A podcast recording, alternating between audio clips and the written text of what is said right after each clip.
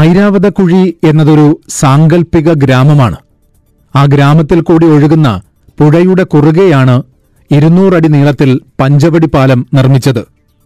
പാലം നിർമ്മിക്കുന്നതിനെക്കുറിച്ചുള്ള ചർച്ച തുടങ്ങുന്നത് ഭരത് ഗോപി അവതരിപ്പിച്ച ദുശാസനക്കുറുപ്പിന്റെ വീട്ടിൽ വെച്ചാണ്. രംഗത്ത് മണ്ടോദരിയായി അഭിനയിച്ച ശ്രീവിദ്യ ശിഖണ്ഡിപ്പിള്ളയായി അഭിനയിച്ച നെടുമുടി വേണു ആബേലായി അഭിനയിച്ച ജഗതി ശ്രീകുമാർ പാലം നിർമ്മിക്കുന്നതിന്റെ ആവശ്യകതയെക്കുറിച്ച് ശിഖണ്ഡിപ്പിള്ള പറഞ്ഞു തുടങ്ങുന്നു. ഇത് കെട്ടടങ്ങുന്നതിന് മുമ്പ് നമുക്ക് പ്രതിമയുടെയും പാലത്തിന്റെയും പണി ആരംഭിക്കണം.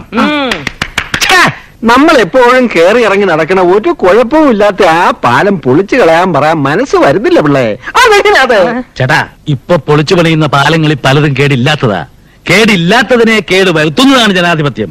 ഈ നാട് നന്നാക്കാൻ വേണ്ടി ചേട്ടൻ ഒന്നും ചെയ്തിട്ടില്ല എന്ന് നാലുപേര് പറയാൻ ഇടയാവരുത്. അത് നേരം. പഞ്ചവടിപ്പാലം ചേട്ടന്റെ സ്മാരകമായി ഉയരണം അറ്റത്ത് ചേട്ടന്റെ പ്രതിമ വേണം അത് ഈ നാട്ടുകാരുടെ ഒരു ആവശ്യമാണ്. പാലം പണി തുടങ്ങിയ നാട്ടുകാർക്ക് തൊഴിലായി നാട് നന്നായില്ലെങ്കിൽ നാട്ടുകാരെങ്കിലും നന്നാവുമല്ലോ. നോക്കൂ ജനാധിപത്യത്തിന്റെ നിർവചനം ഇതിലും ഭംഗിയായി മറ്റാരും പറഞ്ഞിട്ടില്ല. കേടില്ലാത്തതിനെ കേട് വരുത്തുന്നതാണ് ജനാധിപത്യം. വേളൂർ കൃഷ്ണൻകുട്ടിയുടെ കഥയ്ക്ക് ഇത്രയും രസകരമായ സംഭാഷണം ഒരുക്കിയത് കാർട്ടൂണിസ്റ്റ് യേശുദാസനാണ്.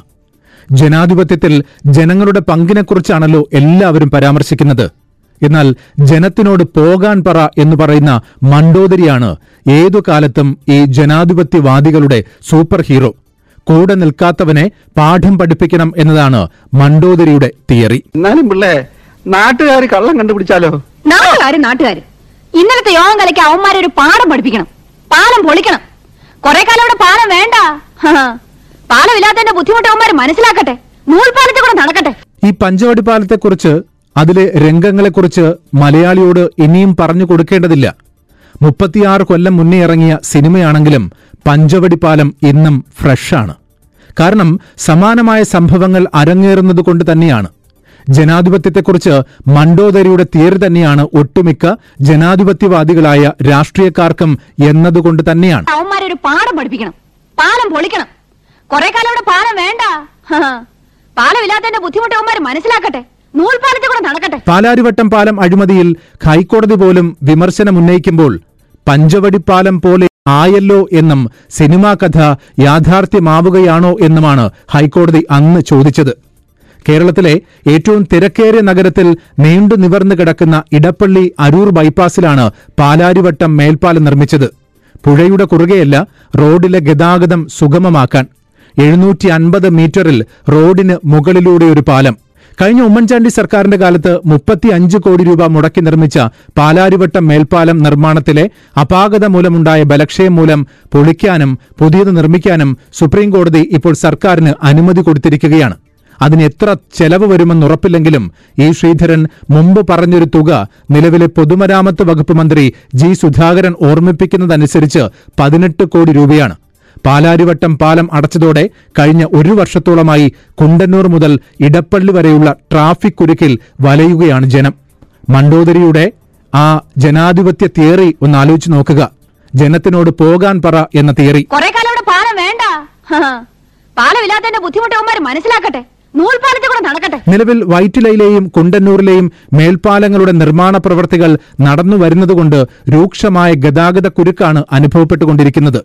മണിക്കൂറുകളോളം റോഡിൽ കുരുങ്ങിക്കിടക്കേണ്ട അവസ്ഥയിൽ യാത്രക്കാർ. പാലം പൊളിച്ചു പണിയുമെന്ന വാർത്ത ആശ്വാസം നൽകുന്നുണ്ട്. പക്ഷെ അപ്പോഴും അതിനുള്ള പണം ഇനിയും നൽകേണ്ടത് ജനം തന്നെയാണ്. ജനങ്ങളുടെ നികുതി പണം കൊണ്ട് നിർമ്മിച്ച ഒരു പാലമാണ് നിർമ്മാണത്തിലെ അപാകതകൾ കൊണ്ട് പൊളിഞ്ഞതും അതിന്റെ ദുരിതം ജനങ്ങൾ തന്നെ ഏറ്റെടുക്കേണ്ടി വന്നതും.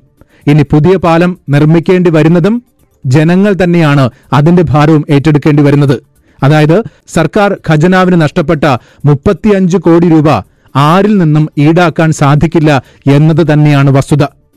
പഞ്ചവടി പാലത്തിൽ തന്നെ തുടങ്ങിയതുകൊണ്ട് പഞ്ചവടി പാലത്തിൽ തന്നെ ഇത് അവസാനിപ്പിക്കാം. ശ്രീനിവാസൻ അവതരിപ്പിച്ച കാത്തവരായൻ എന്ന കഥാപാത്രം സിനിമയിൽ മുഴുനീളമുണ്ട്. ചക്രവണ്ടിയിൽ സഞ്ചരിക്കുന്ന വികലാംഗനാണ് കാത്തവരായൻ. ഒന്നാമത്തെ രംഗം തുടങ്ങുന്നത് തന്നെ കാത്തവരായനും ശിഖണ്ഡിപ്പിള്ളയും തമ്മിലുള്ള സംഭാഷണത്തിലൂടെയാണ്. ഒരു വെളുപ്പാങ്കാലത്ത് പഞ്ചവടി പാലത്തിനടിയിൽ കാത്തവരായനും പഞ്ചായത്ത് മെമ്പർ ശിഖണ്ഡിപ്പിള്ളയും തമ്മിലുള്ള സംഭാഷണം. കാത്തവരായൻ ചോദിക്കുന്നു അല്ല പിള്ളച്ചേട്ട നമ്മുടെ ഈ പ്രദേശം ഇങ്ങനെ ഉറങ്ങിക്കിടന്നാ മതിയോ? ഈയിടെ ആയിട്ട് ഒരു യോഗമോ ഒരു മീറ്റിംഗോ ഒന്നും നടക്കുന്നില്ല. ഒരു മന്ത്രിയുടെ പ്രസംഗം കേട്ടിട്ട് നാളെത്രയായി? പിള്ള ഓ മന്ത്രിയുടെ പ്രസംഗം കേൾക്കാത്തത് കൊണ്ടായിരിക്കും ഈയിടെയായിട്ട് നീ അങ്ങ് മെലിഞ്ഞു പോയത് കാത്തവരായൻ പറയുന്നു ആ പറഞ്ഞത് സത്യമാ. ആഴ്ചയിൽ ഒരു പ്രസംഗമെങ്കിലും കേട്ടില്ലെങ്കിൽ എന്റെ ശരീരത്തിന് വല്ലാത്തൊരു തളർച്ചയും കൈകാലുകൾക്ക് കഴപ്പും തോന്നും. പിള്ള പറയുന്നു അതൊരു വല്ലാത്ത അസുഖമാണല്ലോടോ കാത്തവരായ?